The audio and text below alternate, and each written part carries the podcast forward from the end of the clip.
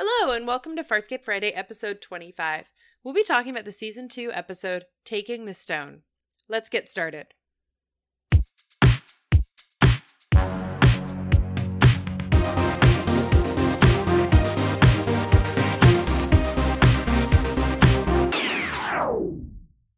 Welcome back. Here's a quick summary of Taking the Stone. After Chiana leaves Moya with Aeryn's prowler, the crew discovers a dead life disk she left behind. John and Aeryn go after her and find her living with a clan of underground dwellers on a royal cemetery planet. As Chiana struggles with her brother's death, Aeryn forms a stronger bond with her, and John gets to the bottom of why everyone on the planet commits suicide at 22.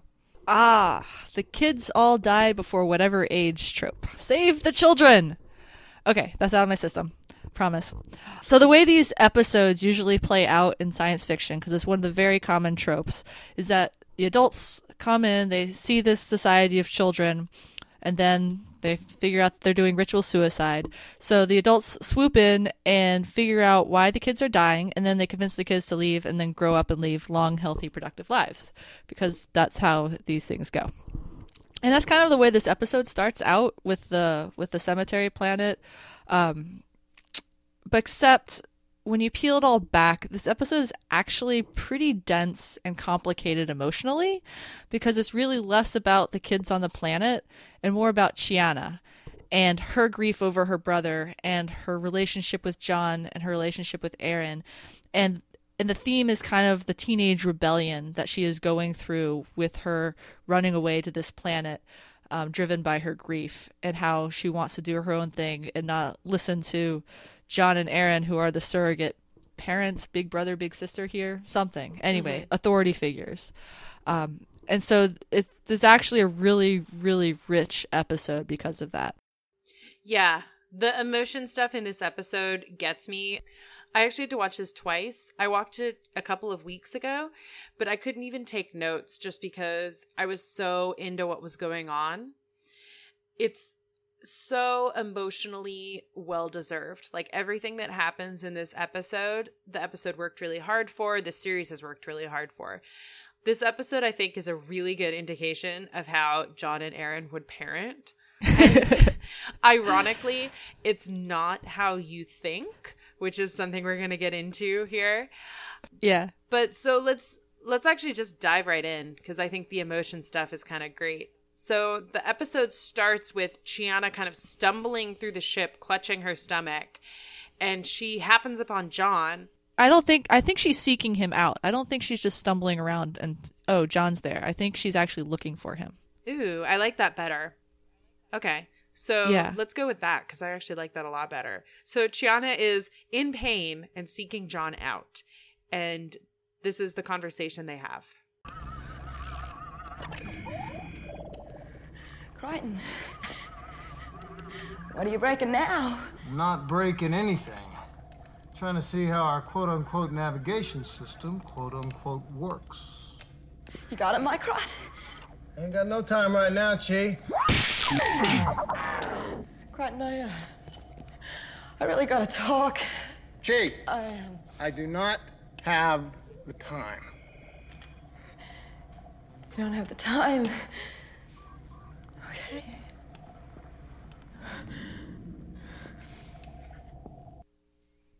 So what's so ugh heartbreaking about that is that John is completely absorbed in his fix it task. And Chiana, her face is just like she's in physical pain. You can tell she's like completely distressed emotionally.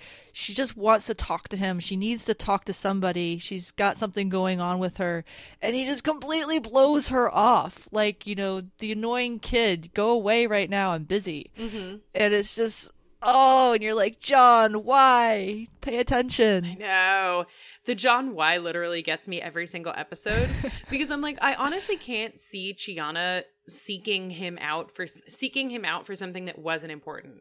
uh, let me clarify. Right. Like, I could see her being like, "Oh, Rygel's bugging me. Like, go fix," you know, like, rah, rah, rah. but at the same time, if you actually listen to her voice, it's not that like tattletale fix this for me, big brother thing. It's like I have a big issue right now. I need yeah, I need to talk to somebody about it.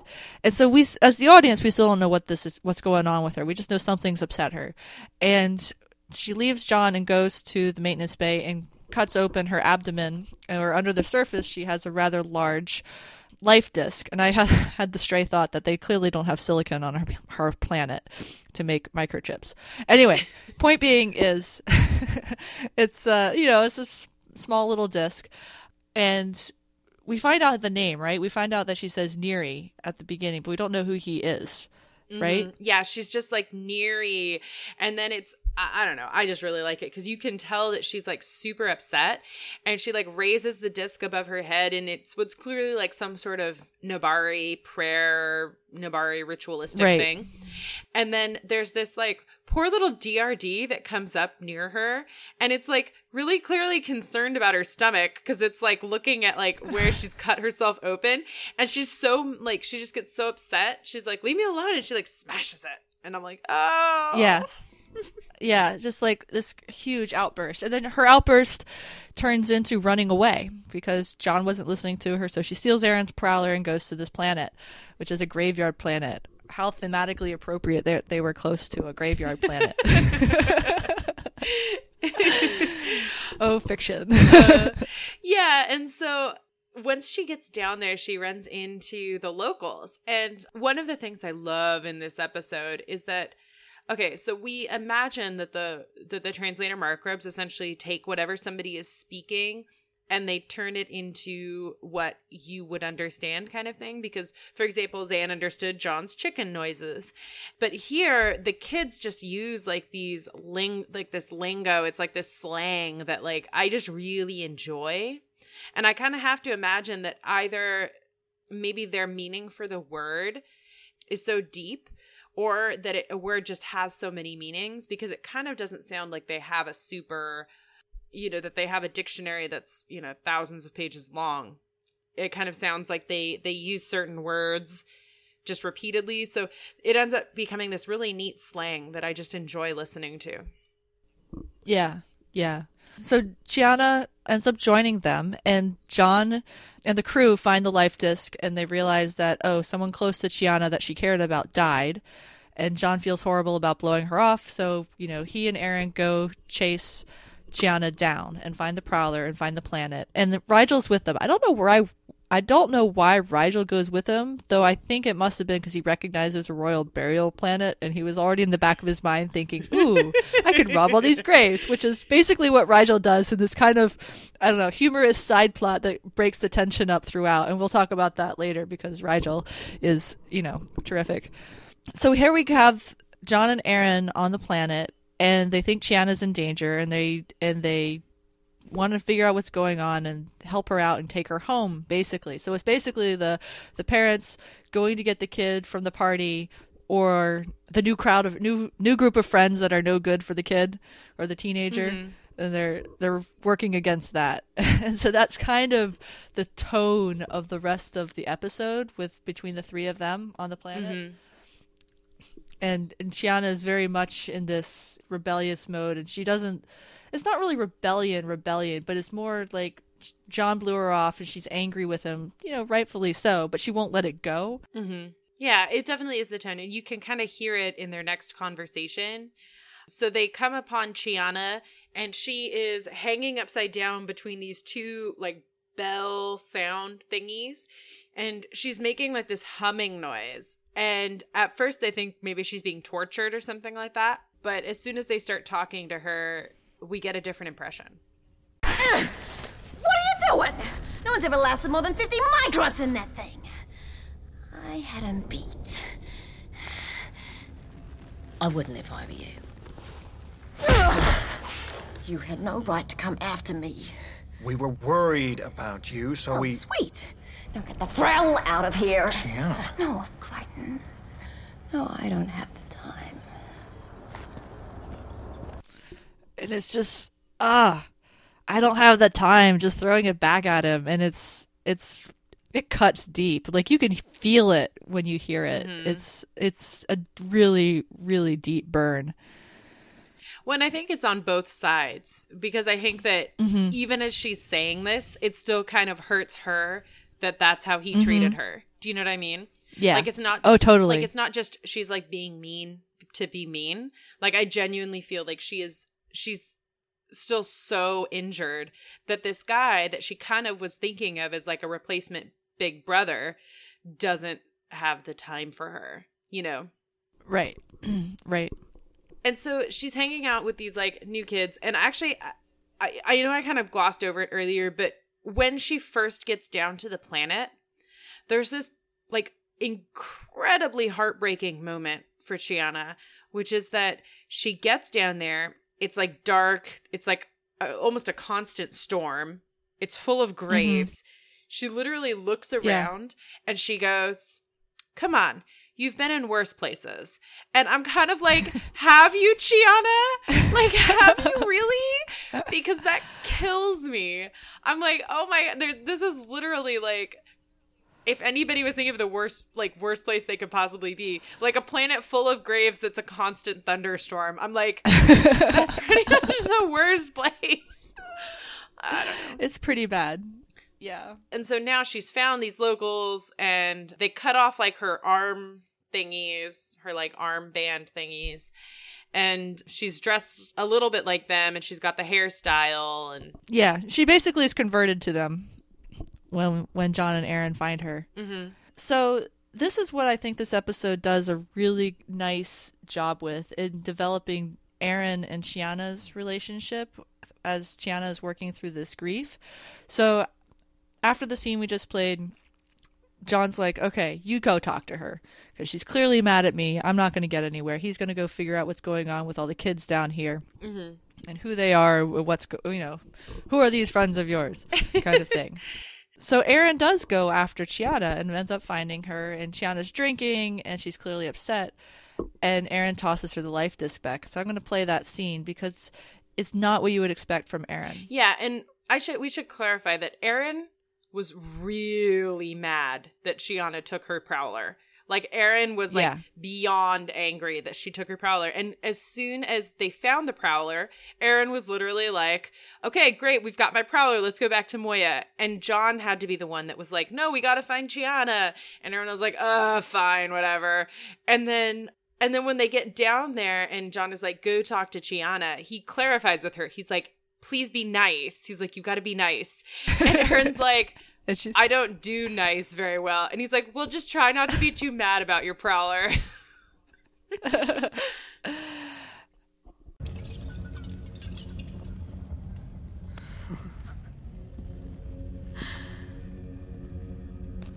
What do you want? I forgot this.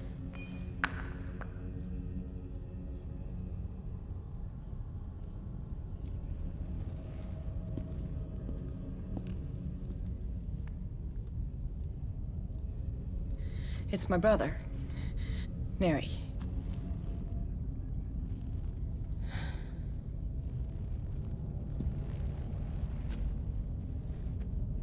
It's terminated. Means he's dead. I'm sorry. Hey, I, I gotta show you around this place. You know what they do if they want you to stay? They make you run through these these these rings of fire, like um, naked, totally naked. And once you go through that, you you go into the sonic cowl. That's where I just was. Your whole body, it vibrates. It's you gotta try it. I think you've had a little bit too much to drink. Don't be like Crichton. Come on, everyone's so lame on Moya. Stay with me. You gotta. Or at least stay for the gathering. And what is that? Um, oh, Molnon says it's the Draddest. Mm, mm-hmm. So there's a couple things going on in that conversation. After Aeryn tosses the life disc, she starts to walk away, and it's not until Chiana reaches out and says, Neri, my brother, that Aeryn stops and stays with her and listens. And I think that's the turning point for Aeryn when she realizes just who Chiana lost and that was a really important person and that she's really hurting right now. And the second thing about that conversation for me is how Chiana has basically two sentences about her brother, and then she immediately just like, and here I am at this really awesome place, and we're gonna go skydiving, and we're how we're doing this Sonic Cowl thing, and it's really a lot of fun, and it's like this this this litany of distraction. Like she's trying to distract herself from her brother's death by being in extreme sports, essentially, like trying to find that adrenaline rush and that thrill of life that that will distract her and make her feel alive while she's hurting so badly inside. Mm-hmm. Yeah, and I think that Aeryn deserves so many props in this episode because I think it's just an immense episode of character growth. And in our recap episode a couple episodes ago, I kind of talked about how Farscape doesn't really do female friendships a lot in season one. But this is really a turning point for me because this is like two female characters really connecting, you know? And I think mm-hmm. that Aeryn, when she hears that, she turns around and I love Claudia Black as an actress, and I really love that Farscape gives her so much room because you can see on Aeryn's face that Aeryn understands what Chiana is doing. Yeah. That Aeryn is kind of like just really patient. She she knows that Chiana is trying not to feel anything. She is so incredibly patient. And that is what is just so incredible about both the performance and the character herself is like that immediate understanding of, oh, oh, this is what's going on. And then she just lets Chiana do Chiana. Like she doesn't try to force her to do anything. And you see that. That's one of the themes. Like she is the calm one while John is losing his mind about trying to get Chiana to come back with them. Mm-hmm. And actually, I want to talk because we we're kind of we're kind of inching towards this understanding of who of, of John and Aeryn as parents. Mm-hmm. And I want to go back because I think this episode makes it pretty explicit. Because right after they've, you know, air quotes, rescued Chiana from the sonic cowl, the kids on the planet end up having this conversation with, or it's not even a conversation, it's essentially them like talking at John and Aeryn. Right. They're like these weird curiosities because they're ancient. I know, and I want to play that partially for first, partially for Aeryn's reaction, but also because I have a comment about John. Look at her. Oh, wow. Venus amazed by you. Age lines, dead spots. You're historic, Nix. Historic. Let's go, Guarders. They're worn out. Ancients.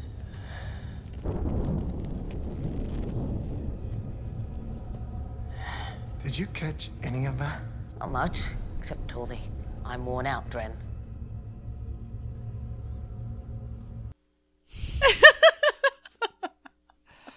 Oh my god, I love that Aeryn is the one that's like, she's like really angry. she's like, not much, except all the I'm worn out Dren. Yeah. oh man. Yeah.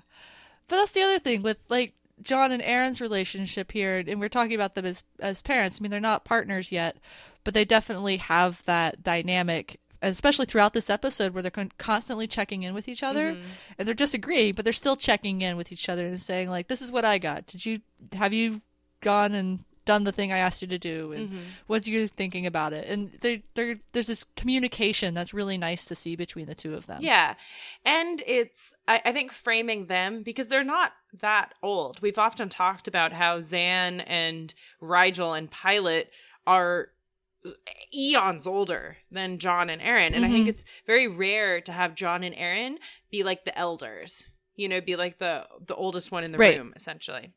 But also, I want to talk about this because it was interesting to me that Aeryn was the one that was so angry about being called old because number one i think she didn't expect to live this long like i think she she came from a culture Mm-hmm. Yeah, where she well, just she ex- said that in Family Ties. yeah in family ties that's you know she she told dargo that you know that she didn't expect to live this long so kind of i think her feeling like oh man i'm old and i'm not the general i wanted to be i'm not the commander i'm not like you know and, but then also because it ties back to in a human reaction when john realizes he's aging in space and that he might not get home Yeah. before he dies and so that was kind of what came up for me this whole oh, episode oh yeah, yeah. I hadn't thought of that. That's kind of a neat connection, actually. yeah I, I don't know I, it just made me think that like John really struggles with this idea of aging in space. And now here he is. And he's like, he's like the old man, you know? They're like, oh my God, mm-hmm. you're so old. You're like 35. you must be about to die. Well, in their culture, he should be dead. yeah. You know. So let, let's talk about the the the kids, the young adults, the whatever people, natives, locals mm-hmm. of the royal the royal planet. So they live under the surface because the graves are all on the surface, and there there's mushrooms all over the place. There's liquor all over the place. They're basically your your sex, drugs, and extreme sports. Yeah. I mean, they don't have really. I guess they can call it sex, drugs, and rock and roll because you have the rock, which is the stone, and you have the roll, which is the the singing about the stone. Anyway, that took that a little far. Point being, they're they're basically your hippie commune of young people. That's part of this whole disconnect between John and Aeryn, who are the only two sober adult-like figures, and everyone else is just tripping out the whole time. Mm-hmm. And so they have this ritual called the Gathering, where when they're 22, they jump off this cliff into this well like thing. You can survive the jump. And this is the one super confusing thing about this episode. You, you can survive this jump because there's a sonic net. So if you, you sing or hold a note, the, the sound waves are amplified, and then you will be caught like on a cushion of sound waves. Mm-hmm. But the one who's committing ritual suicide stops singing and then commits suicide by just, you know, it's not the fall that kills you, but the sudden stop at the bottom. So one thing that was super confusing about this episode is how they all talk about taking the stone, which is committing the suicide. It's not clear whether whether it's the person who's jumping who's in control of it or if or sometimes the sonic net just fails in certain locations. Mm-hmm. But I'm pretty sure it's a suicide thing, right? Mm-hmm. Is that what your interpretation is? Yeah, no, my interpretation was that it was definitely an on purpose suicide thing. But at the same time, sometimes they did talk about it in this weird way where it was like chance. Yeah. Like, oh, you know, you might get killed. Oh. But at the same time, I'm like, but clearly the guy that did commit suicide, the one we do see, he stopped singing. You know, like he Right, was singing all the way down and exactly. then he like stopped and then he like died. Yeah, my basic reaction to actually the whole kids are dying on the planet thing was complete confusion. I guess the long story short, what I figured out by rewatching several scenes while I was pulling clips is that, you know, there's radiation that's killing them. That when they reach 22, they get sick, and then some of them who don't commit suicide become the lost people and hide away. And so they have this ritual and they stay Young forever. stay young forever kind of deal. That was just the part that was just super confusing and the whole I almost feel like the whole figuring out what's going on with the kids plot overshadowed some of the of the Chiana plot mm-hmm. because I feel like there wasn't quite enough time given to Chiana and her own motivations for what's going on with her and like her processing her grief because a lot of her scenes are actually quiet in that she's talking to the other kids and we don't hear the conversation or she's doing something with them or she's fighting with John and Aaron and not wanting to explain herself. So I feel like I wish I we would have had more of Chiana a little bit more explicitly. I don't know if that makes mm-hmm. sense or if it's even possible. But there's I don't know, it felt like this weird overshadowing because part of me was like trying to figure out what's going on and so I was like not fully thinking about the other plot, which I think is more important with Chiana. Yeah. I could see that. I definitely could see that. I think that for me though, what's interesting is that Chiana is so public in her life. Let me put it that way. Like she uses her body and she uses her words and she manipulates people and she just like presents this front that I don't know that it really would have made sense when she was experiencing something that was that cut her so deeply Yeah. that we actually would have had her having that for example that same conversation that john and dargo did in the last episode you know where they like sit Yeah. down and like have this real conversation Yeah, no, I definitely get that. but at the same time i think that just the way that she and aeryn develop for me just like really worked and kind of seeing chiana mm-hmm. through aeryn that mm-hmm. also really worked because for example after after all of them watch does. I think the other kind of confusing thing about this episode is that we also get a lot of John's point of view of what's going on, mm-hmm. and he's convinced that Chiana is suicidal, mm-hmm. and I don't think she is. I mean, I think it's an open question, but I re- I don't think she is. But there's such colors so much of what where John is coming from that I think it also muddies some of the actual what's going on with Chiana because we're seeing parts of it through his his perspective where oh my god she wants to commit suicide. We have to stop her from committing suicide even though they just saw people jumping who didn't want to die and landed safely. And i guess like i don't know. There's i feel conflicted. No, no, no, I know, but actually, for me, that whole thing with John, um, actually reminded me a lot of the last episode, and it, and in the next episode, two crackers don't matter. It also reminds me a lot in there, which is just John's extreme overreaction to everything, because yes exactly. for example, I, I have feelings about whether or not Chiana is suicidal over Neri's death. But I think that one of the thing, one of my reactions was this was how he reacted. Dargo was like, "I want to participate in this ritual," and John loses his mind without even knowing what the ritual is. Yeah. I'm like, it could just be lighting a candle, John. Lighting a candle is a ritual. like, chill your yeah roll. exactly And I'm like the same thing with this, where you have. I think that what makes the difference for me is you just don't have John's perspective. You have Aeryn as Mm-hmm. the one who actually sees what's going on. And so Aeryn Right. is able to kind of temper John's perspective so that as a viewer, I personally didn't really believe John. I was buying Aeryn. I was buying Aeryn's viewpoint. it, it wasn't that I was believing John necessarily, because I do agree. Aaron is the one who's seeing clearly and the one who brings what's really going on to the forefront. But John's single minded focus on what the whole suicide is, thing is, coupled with the confusion over, okay, who's really controlling the jump? Is it the singer or is it something else? Because I found that, I don't know, there's just something. I feel like the sh- the episode could have been written better to clarify things in a way that wouldn't change the story, mm-hmm. but just make it less confusing for me who's coming in with this having not watched it in several years going, okay, I don't get what Molan's going on about. I don't get what this is happening with. I know that John thinks Chiana's suicidal, and I definitely agree that he is being that overprotective, holding on so tight that it's making things worse as opposed to making things better mm-hmm. situation. Yeah, and and I agree. Let's see. So I, I don't know. Do you think Chiana was suicidal in this episode? No, no. I think she. To me, it felt like it felt like she was deeply hurt by Neri. I think she might have thought about it as being like you know the ideation of suicidal thoughts, mm-hmm. but not to the point where she was actively going to try and kill herself. It felt to me more like needing the adrenaline rush to needing the adrenaline rush to feel alive. You know, mm-hmm. like we almost died sex. We almost, I almost died. We have to affirm life by doing extreme things that make us feel alive. And mm-hmm. I think that's that's what she was going through. And in her last conversation with John, it's more about proving something for herself. I think I want to play some clips and then I want to kind of talk Okay. about how my feelings of whether or not Chiana was suicidal have developed over this episode. I the first clip happens immediately after Aeryn and John and Chiana have seen Das, who was like this character we met earlier.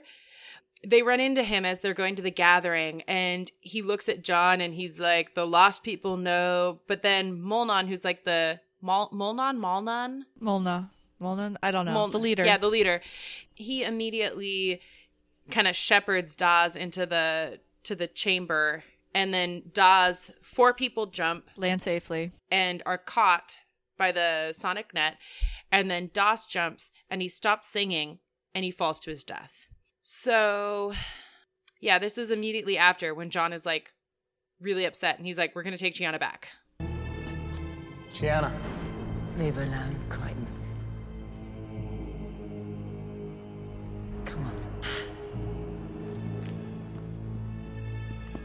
Uh-uh. You know what? We're gonna sober her up and get her out of here right now. That life disk that we found on board Moya was her brother's. And he's dead? Yes. I think that's why she likes it down here. I think she's trying to prove that Aeryn. she's still alive. When I need a psych report on Chiana, I'll let you know. If you try to force her to leave, she will stay here just to spite you. No, she won't. So he ends up deciding not to bug Chiana and pull her out of the conversation she's having with one of the other people. And that's what that later is at the end. Mm-hmm. And I think that right there, what really gets me is Aeryn is literally trying to tell him what's happening to Chiana. And he's like, if I need a psych report, I'll ask for it. You know, and it's kind of Yeah. interesting because I think John is so used to being the one that is more emotionally in tune than Aeryn that he Mhm. doesn't even know how to like listen to her when she is right. Yeah. Yeah. Yeah, and she even says says there that she she thinks this is you know it's, it's a reaction to her brother's death. She wants to feel alive, and that's partly why I think that Chiana's not su- really suicidal. I mean, she might be flirting with the idea, but I don't think she's really really there. Mm-hmm. I just really like that because it kind of sets John up as the one who's more emotionally reactive and Aeryn as the one who's more like cool and level headed. And when I was thinking about them as parents, it's interesting because you kind of have a couple different stereotypes for dads, right? You have the stereotype Mhm. of like the dad that's like super overprotective and really aggressive and really hyper masculine, right? But then clearly that's not John. John is not like a hyper masculine Mhm. guy. But at the same time, he's kind of having that over the top reaction. Yes, he's going through those motions. And then you also have the dads that are like chill and like calm and like the ones that are like and this is these are stereotypes. These are stereotypes we see often in media and there are many other types of fathers and there are many other types of mothers. But at the same time, I thought it was interesting that kind of it was Aeryn that was the one that was like calm and cool and collected because honestly that's not a role we usually see mothers played in media. Well, not not just that, but even amongst John and Aeryn, that role is usually reversed. Usually, Aeryn's the one who's emotionally reactive. Like we even saw in the last episode with Vitas Mortis, you know, she goes after after Nilaam with uh, a, a pulse cannon with no discussion with John. He tries to stop her from shooting, and she's like, "Watch me." and so she's usually in that. Okay, we're gonna go do something drastic right now. And John even points that out in a later conversation. Maybe we'll move move through this series of conversations that they have. Yeah. I think that'd be good. And then we can kind of chat as we go through. So John and Chiana have another conversation later where she is in that chamber again solo doing the Sonic the cowl. Sonic cowl thing where she's hanging upside down and John tries to talk to her again.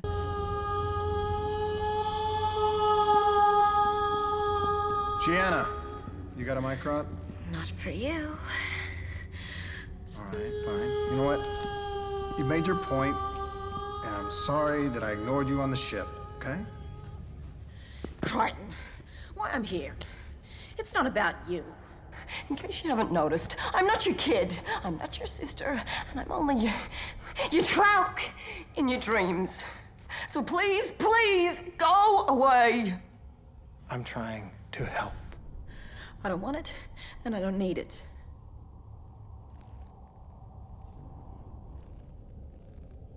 I like it here. I like these people. Chiana, you realize that nobody here has a clue. They're nothing but stone monkeys who jump off a Then cliff. you tell me what we're doing on Moya that's so and wonderful. Tell me that. At least they get to live before they die, Crichton. That's what I want to do. You said to me. You said to me anytime I want to jump ship. Anytime I want to leave.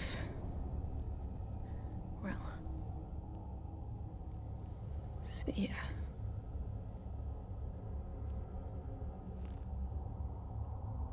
Feel free to jump in here anytime. It's Chiana's choice, John.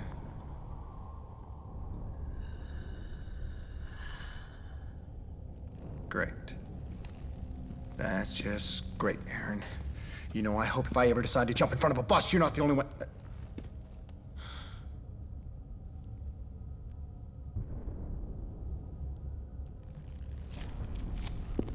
First of all, John, that's a terrible apology. that's like a sarcastic apology. Those never work. Trust me. So this is actually another continuity callback to when Chiana first came aboard and John told her, you know, you're not a prisoner here. You can leave anytime you want. And now Chiana's like, okay, I'm leaving. Bye. I don't like you guys anymore. You're not. Mm-hmm. I don't want to go with you. I want to stay here. I want to do this thing I'm working through. And I love how Aeryn sticks by Chiana and just is like, it's her choice. Nothing you can do about it. And that kind of goes back to that previous quote we were just talking about, where you were saying, you know, you can't force her or Aeryn's like you can't force Chiana on this issue. She's going to act against you just because you said so. Mm-hmm. Which is like a, a really parent way of framing this whole issue, I think. Mm-hmm. Which is, I, I like that the episode does it, but I also think here Chiana is almost begging the episode to be about her again because there's something Yeah. in this that's like, John is making this like entirely about himself, which is so Oh, yeah. maddening because I'm like, dude, it's it's on her. John is like the guy that shows up to the funeral and is like, "Oh my god, I'm so sad," like ah, you know, and like making it all about him Mhm. and like, "Oh, what am I gonna do when I see my ex-wife?" You know, and it's kind of like, dude, someone's dead, like, and it's not somebody Yeah. that's related to you, and it's kind of. I really just love that Chiana's kind of finally getting her own back when she's like, This isn't about you. You're sorry, so what? It wasn't Yeah. about you. This is about me. And Yeah. um, I really love that because I think that hmm John doesn't even really hear her though, because the rest of the episode he still keeps trying to make it like, if I could just apologize, you know? Right. Well, that's kind of goes back to my my earlier thought with like, you know, he keeps trying to make it a, about okay, we have to prevent her from doing the thing. And so he's going off on this quest to figure out what's going on with the kids because, of course, if he can convince them to stop doing this jumping, she'll stop jumping. And it's just like this really weird kind of logic that's going on with him. Mm-hmm. Like, it's like the episodes feels like, and I don't know of how much this is intentional or how much or what this means or anything, but there's there's very much of he's ignoring Chiana. The episode kind of ignores Chiana going through this subplot of what are all the kids doing and why are they dying. And that's kind of what I meant earlier when I like I really wish Chiana would have been in the foreground more. And I don't and as you said the body language thing and how Chiana communicates, you know, what would that look like if she was foregrounded more as opposed to how it was actually written. So I think I'm having my problem with the episode is partially uh uh what's it called Doyleist problem as opposed to a Watsonian problem where what's going on with the writing of it I think does a disservice to the story they were trying to tell and partially told. Mm-hmm. I don't know, but uh Yeah. but yeah, Aeryn re- really stands out here as being like the calm one again. Mm-hmm. Like this is like the third or fourth scene where she's just been completely dead calm in the face of Chiana's outbursts and also John's too, for that matter. Yeah. And I think that I- I really love her facial expression in this scene. I think she just like she just kills it.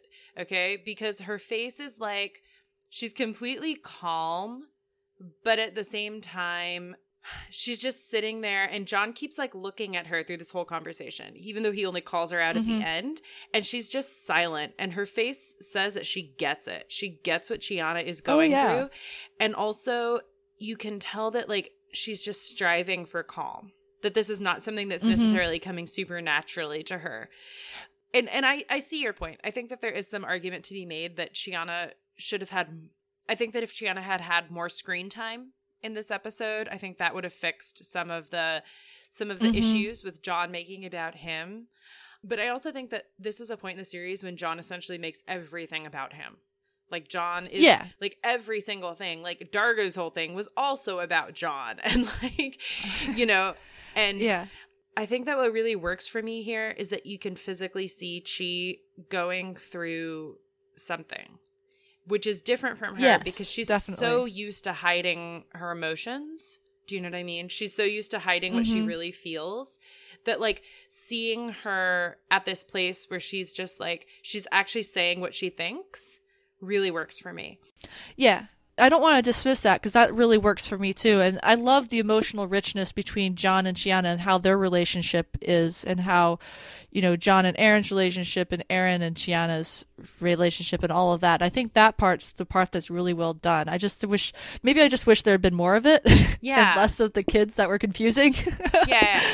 I don't know. Yeah, I and I totally hear that because essentially what happens is then John like goes off and he confronts like the leader Molnon and Molnon like gives him like this this like Mushroom roulette. yeah, it's like mushroom roulette because he's like one of them kills you, three of them gets you high, and so he's like I'm not talking to you until you do drugs, and John is like okay, cool, that seems like a good idea.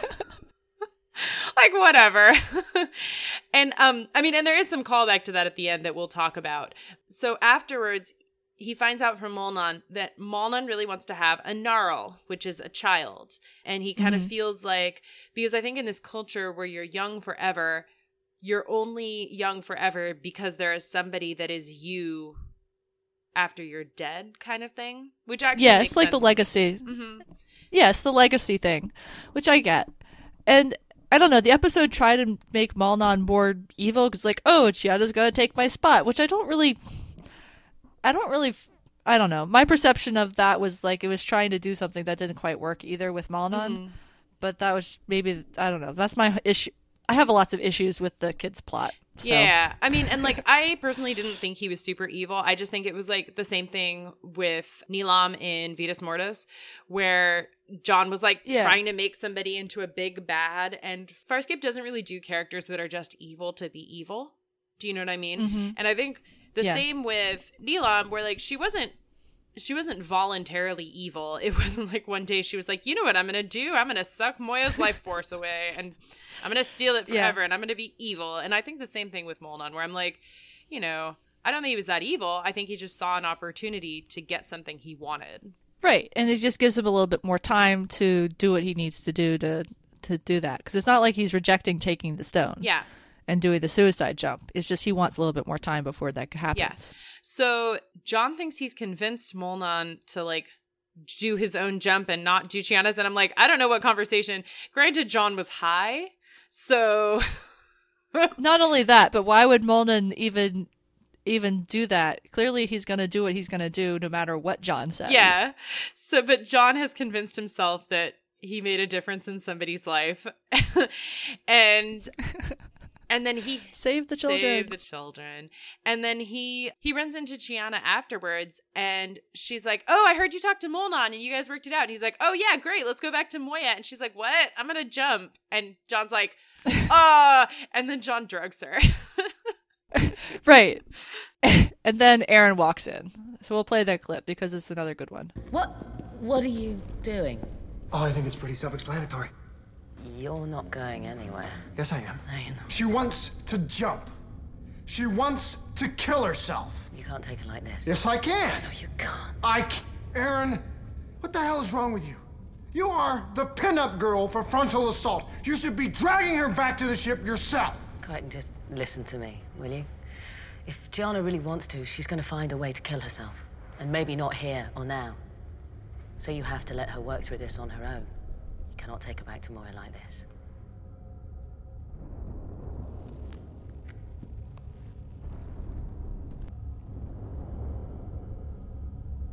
When did you get so insightful? I understand loss. So do I. Yeah, I don't think John understands loss as well as Aeryn does in this situation.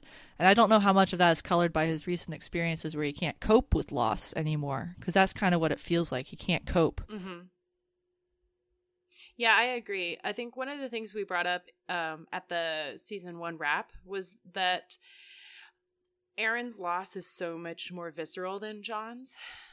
Like Aeryn, Mhm. John, yeah, John is lost and John is in a different place. But Aeryn has lost her entire life.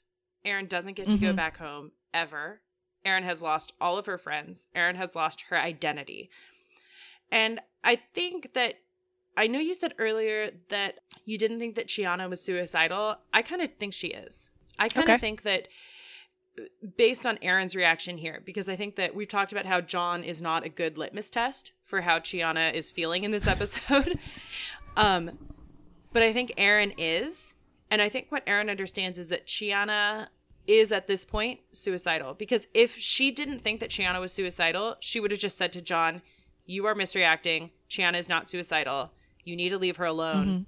Otherwise, she will not come back, period. But she's not suicidal. And I think that, but instead, what she tells him is if Chiana wants to kill herself, she will find a way. Whether it's here or whether it's on Moya, she's going to find a way. So unless you let her work through mm-hmm. this, she's going to kill herself. And I think, but I think what Aeryn gets is that while Chiana is suicidal, Chiana loves life too much to really go through with it. Because I think Aeryn kind of gets that if Chiana jumped, she still would be able to save herself with the sonic net. when it kind of got down Yeah. to the wire, you know? Which kind of leads me to believe that Aeryn has either been in a place like that herself that maybe we didn't see on screen necessarily, or maybe she just hid. Or maybe that's Mm-hmm. why in season one she was so like reactive, you know? Yeah. Yeah, I could see the point. I, I kind of see Aeryn's conversation as more of, of like arguing against John, but I definitely think that's a valid interpretation of how it is. And also, you know, it's entirely possible Chiana's on this fluctuating scale of how she feels about mm-hmm. about being there because I could definitely see her flirting with the idea. And maybe I just from that perspective is like I think we're we're kind of two points on a spectrum of how suicidal we think Chiana Yeah. is. Yeah, so I think that comes through. The other thing I was wondering, because Aeryn has gone through this grief process on her own with losing her peacekeeper identity and culture, but I wonder also how much she's seen as a soldier mm-hmm. in a unit mm-hmm. as peacekeeper. Like, you know, did she have unit mates or people that she knew on the command carrier who lost a friend and then went through a grieving process that was really traumatic and committed suicide? Mm-hmm.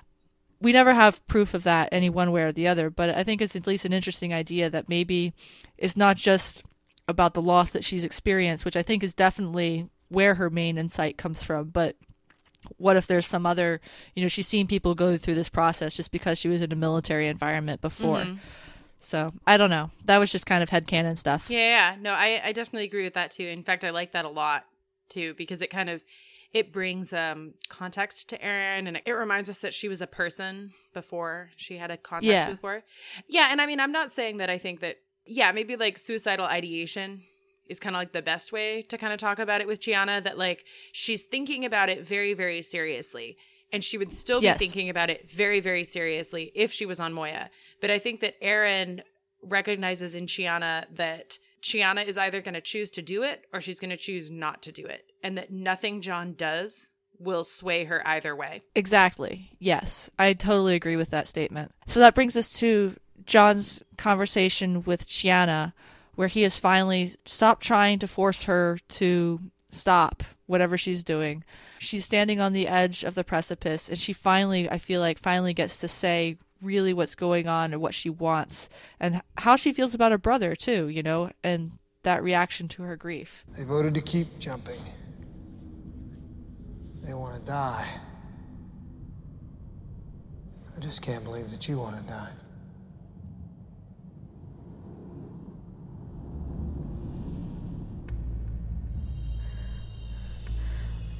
Courage. As a kid, Neri gave me everything. I just. I just followed him. You've shown me courage plenty of times. I gotta see if I can do this, Crichton. And if you die?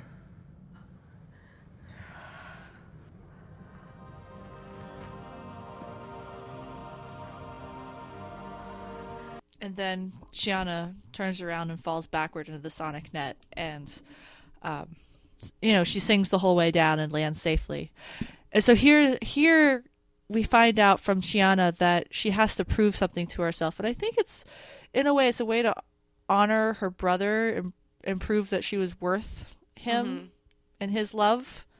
Because she says, you know, he gave me everything, and I feel insignificant and tiny, and not brave and not any of these things that he was able to make her feel mm-hmm. without him. And so now she's on her own and she has to to show herself that she could be on her mm-hmm. own. And that's kind of where i what i get out of that that last scene. And also maybe show that she can save herself because she she kind of implies that Neri literally gave her her life, gave her her reason for living, he gave her food, he provided for her, and she's proven she can provide for herself, but I don't think she's ever really proven to herself that her life is worth living. Do you know what I mean? right And so here she kind of gets to say like, okay, my life is worth it. I am worth it. yes she's worth it and she can do it on her own mm-hmm. You know it's, it's be- the jump has become this this test of her own own faith you know it's her own leap of faith in herself And that she can save herself. Yes. Yes. Uh. and then when she does do it successfully, John cheers with her and it's it's they're finally on the same page. And I love how surprised she is because he's like, Chiana, you did it. And she's like, I did it. And then she's like, it, it it's kind of that surprise of like, I was able to save myself here. And and I think maybe that is kind of the surprise of the episode is that we're so used to TV being about like, you know, the main character saves people. Like House, he saves everybody on the, you know, or mm-hmm. you know, the almost any other TV show. Jean-Luc Picard saves everybody, you know. and here it, it really is about Chiana saving herself and John just being able to get out of the way. Right, because he has been getting in the way this whole episode, and it's not until now that he finally gives her the space to do what she needs to do. Mm-hmm. Yeah. Um, but so this whole episode has also led John to have some feelings about things that he did during this episode because um and I, I want to play the quote and then we can kind of chat about it because it's kind of hilarious. Uh, but not really. Lately, do I seem a little crazy to you? What do you mean lately?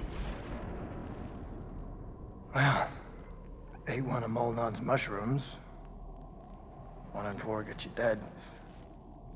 Was that supposed to get Chiana out of here more quickly, John? You eating a mushroom?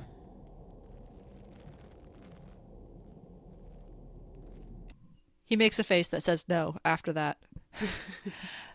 but this is this is a good quote, I think, for a couple of reasons because um, we have Vitas Mortis and we have this episode where we have basically John running through the same gamut of behavior of overprotective, trying and failing to convince someone not to do something, and then having to get out of their way so that they can go do what needs to be done. Mm-hmm. And and he's finally recognizing that something is going on with him that's making him behind he's finally recognizing that there's something going on with him that's making him act kind of irrationally and he calls it crazy we can debate terminology later but but he recognizes that something's going on mm-hmm.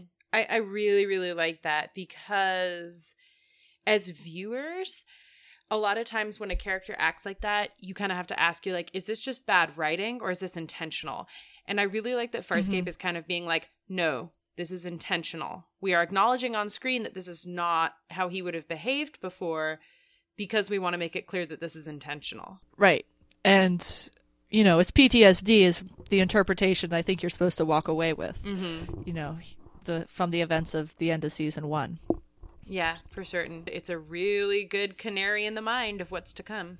Or hang on, let me rephrase that. Because I just said canary in the mind, which is actually appropriate.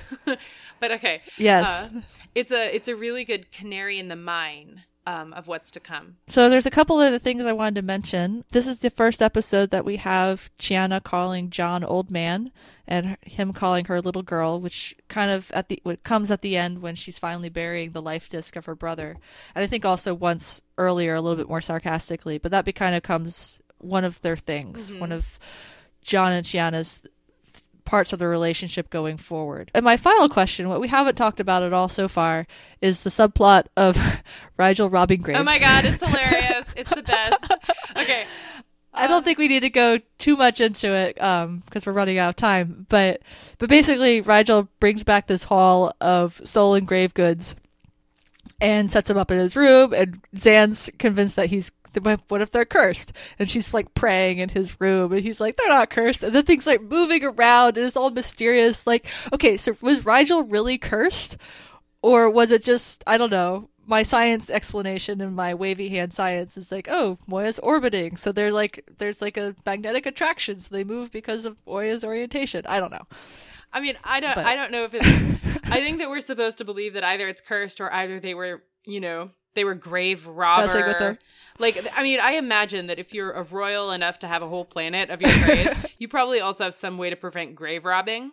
You know what I mean? Yeah. But also, like, so hooky. oh my god. Okay, I've got to talk about two things that happen in this plot that are literally the best, like the best. So they all go down. So it's John, Aeryn, and Rygel go down to this planet, right? And John and Aeryn go away, and they're like, and John literally says, don't start robbing the graves, Sparky. and Rygel is like, I would never. And then he immediately, like, one second after they're out of sight, starts grave robbing. And I'm like, I love you, Rygel. Oh my God, you're my favorite. Uh, and then, like, they get back up to the ship, and he's like looking at his haul, and like, Dargo's really mad at him. But Dargo, like, I don't think Dargo necessarily cares about the grave robbing. Dargo is more mad that he like left them down there. So Dargo's Mhm. got like, so, so Rygel's got this death mask, right? And he's like, ooh, Yeah. this looks really cool. He takes it off, and there's a head underneath. It was actually Oh, covering right. a face. And instead of being like, ew, kind of gross, D- Rygel sees that there's like a centipede in the eye crawling out of the eye. And he's like, ooh. It's so gross. And he like eats it. And I was like, oh my God, you just ate a centipede off of a corpse face, Rygel. And my notes are kind of so explicit after that. They're literally like, what the shit? it's so disgusting. Oh my gosh. Oh, I love you, Rygel, so uh-huh. much. Anyway, so that's kind of the the tension breaker B plot to that. So, what would you give this episode? Oh my gosh, I love this episode. I think I'm gonna give it like a four or a five, probably a five. I know the I know the whole taking the stone thing. I I know it kind of doesn't make sense, and I know it's John heavy, but like my my heart was breaking for Chiana this entire episode. My heart was breaking from the moment she started on screen to the moment she was like, "Come on, we've been in worse places." Through the end, you know, like Mhm. every single scene with her, I was just dying. Yeah, and this is this is Chiana's first episode because she hasn't been with the crew that long, so she's only been in the ensembles before. I'd probably give this a three and a half, four, kind of in that range, just because I feel like the confusion in the writing could have been and should have been better. But that said, I love the interactions between John and Chiana and how hard it is for him and how hard it is for her to talk. They can't talk to each other, and I just love seeing that play out. Meanwhile, Aeryn is kind of being the voice of reason over on the side, and they each have separate relationships with her that grow. Mm-hmm. So the wardrobe watch this week, the main change is um Chiana is wearing the local garb, which is like I don't know, dark tan leather dress, short skirt kind of thing, lots of skin. And then her hair is in like uh pink spikes that are kind of going all over different directions. It's kind of a fun look. It definitely puts her in a different headspace. It's like her clothing is reflecting where she is at. It's all all disjointed and jagged edges and things. John takes off his long leather coat and has the vest that is going to be his characteristic season two vest. It's got the dark maroon peacekeeper colors. And I love Aeryn's hair in this episode. She's wearing it like a normal ponytail, and for some reason, it's just great. So pretty. Aeryn's hair is so gorgeous. Also, I want to point out that it's not just like pink spikes. Chiana totally has Burning Man hair, and I'm like, Yes. and just like, just like, what was that color? Red wasn't a super great color for Zhaan. I, I really don't think pink is a super great color for Chiana's skin tone. no, but that's okay. It's a it's a phase. She's It's gone through a phase. It's her high school. It's her high school photo phase of like, what was I wearing? What did I do to my hair? Yes. All right. So next week we have Crackers Don't Matter. Oh my god, love that episode. Super ready. All right. If you like us and you want to leave us a comment, we are on we are Farscape Friday podcast at Gmail, Tumblr, Twitter, and Dreamwidth. You could also leave us a review on iTunes because that helps other people find us. And we will see you next week. Bye bye.